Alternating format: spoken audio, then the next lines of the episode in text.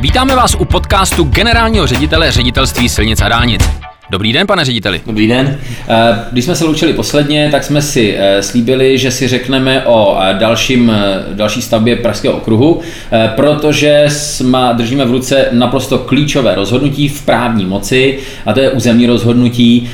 Je to, připomenu, SOKP 510, takhle to říkáme my pěkně technicky, ale pro běžné... 511. 511 dokonce, děkuju. 510 už stojí a teď ano. jsme tam postavili nový most, že jo, na Černém mostě, ale teď je to ten úsek od Běchovic na D1 jedničku. A to je naprosto klíčový, eh, klíčová část. Já dokonce do médií říkám, že je to eh, klíčový dálniční projekt ve střední Evropě, protože propojuje vlastně eh, všechny ty severy, západy, východy, jihy. Hmm. Pojďme si říct, jak jsme daleko a co teďka, když už můžeme, co teď hned začneme dělat, respektive pane řediteli, kdy začnete stavět? No, začne, eh, ještě stavět nezačneme, ale co jsme už začali dělat. To znamená, pro nás to rozhodnutí nabití právní moci územního rozhodnutí je prostě absolutně klíčová věc. Posune to tu přípravu této stavby neskutečným způsobem dál, protože do té doby my jsme nemohli zahájit výkupy pozemků, kromě toho, že jsme vykupovali pozemky ve spolupráci s Prahou a to byly jenom dílčí kusy Eh, který tu samotnou stavbu neřešili a v současné chvíli my máme oprávnění, máme stavbu umístěnou v území a můžeme plnohodnotně zahájit majetkoprávní přípravu. Což jsme teda taky udělali, my jsme to udělali obratem, to znamená de facto druhý den poté, co bylo vydána právní moc územního rozhodnutí, tak jsme odeslali 367 smluv vlastníkům, znamená všem právnickým osobám, všem soukromým osobám, které vlastní pozemky na této trase Eh, čekáme tuto chvíli, je tam 60 denní hůta, že sám postupně ty kupní smlouvy budou vracet a obrovským způsobem pohneme v majetkoprávní přípravě. Jenom pro zajímavost, eh, ty výkupní ceny jsou poměrně vysoká, celková hodnota těchto 367 smluv je zhruba 2,3 miliardy korun na výkupy pozemku. Eh, co se týče dalšího postupu, pak my máme zpracovanou dokumentaci pro stavební povolení, využili jsme té doby, kdy probíhalo to samotné odvolávání a řešení samotného rozkladu do územního rozhodnutí k tomu, abychom zpracovali dokumentaci pro stavební povolení. Eh, takže my okamžitě zahajujeme inženýrskou činnost pro získání stavebního povolení. Uvidíme, kdy se nám povede získat všechna potřebná razítka k tomu, abychom podali žádost o stavební povolení. Ten plán je tuto chvíli na přelomu letošního a příštího roku. Eh, o, těm posléze, o, o stavebním povolení posléze bude rozhodovat samotné ministerstvo dopravy. A další krok, který už máme tuto chvíli připravován, tak je vysoutěžen zhotovitel zadávací dokumentace stavby a už na podzim letošního roku, někdy v září, potom co budeme mít první razítka dispozici z hlediska projednání dokumentace pro stavební povolení, tak bychom chtěli zahájit práce na této zadávací dokumentaci, aby jsme už v roce 2023 byli schopni začít soutěžit zhotovitele stavby. Eh, to zní velmi optimisticky, eh, což je jedině dobře, protože ta středoevropská doprava to prostě zoufale potřebuje, protože kdokoliv se kdykoliv eh, byl podívat na Jižní spojice nebo Štěrbolské radiále, tak pochopil potřebnost tady toho projektu.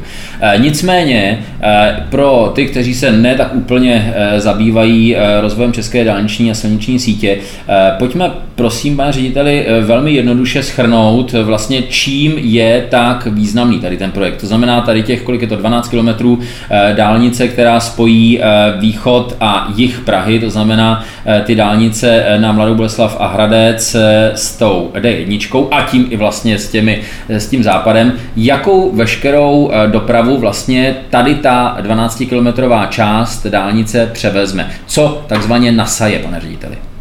No nasaje tu dopravu, která v současné době nám jezdí po jižní spojice po Štebelské radiále a také po dálnici D1, de facto té říčanské křižovatky s Pražským okruhem směrem na Prahu a víme, že tento úsek dálnice D1 je kapacitně absolutně přetížen. Ty kolony se nám tvoří, když se nestane jakákoliv nehoda, když není jakékoliv omezení, to znamená musíme tu transitní dopravu, kamionovou transitní dopravu, ale osobní dostat z tohoto úseku a pak samozřejmě tady se samotné jižní spojky za Nového mostu, kde se taky tvoří obrovské kolony.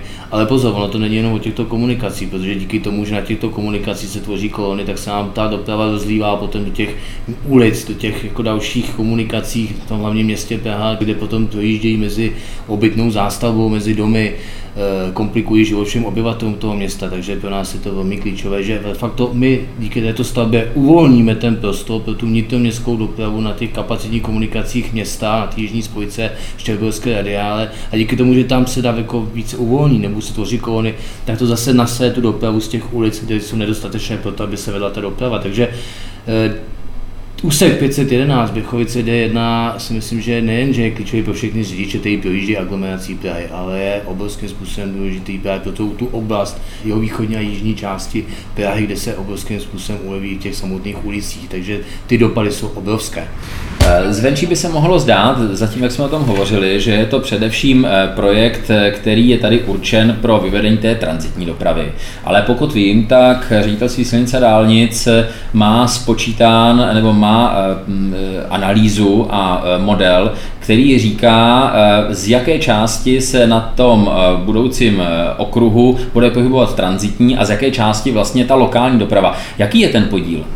No samozřejmě pro tu lokální dopravu je to taky velmi důležité, protože ta doprava, která v současné době je v těch e, obcích a městských částích na okraji Prahy, kde tento okruh má procházet, tak je obrovským způsobem silná. De facto ta doprava tam už přetěžuje ty městské části, přetěžuje ty obce. Eh, máte třeba z Říčan dostat se na dálnici D na velní špičce, znamená 20 minut a máte to 3 km 4, takže to jsou obrovským způsobem přetížené komunikace a přesně z těchto komunikací my tu dopravu stáhneme na tuhle kapacitní komunikaci, rozdělíme to na ty jednotlivé dopravní proudy, rozdělíme směr jejich, směr sever a oni nebudou muset právě po těch menších uličkách, po těch menších komunikacích zajíždět Eh, a, a obtěžovat ty obyvatele těch jednotlivých městských částí a měst. Ten podíl samozřejmě těžko tuto chvíli úplně stanovat, protože je to velmi obtížné eh, z důvodu toho, jak, jak predikovat vlastně de facto, co je transitní doprava, protože koliká ta transitní doprava je to, že de facto někdo z Benešova jede na severní část Prahy,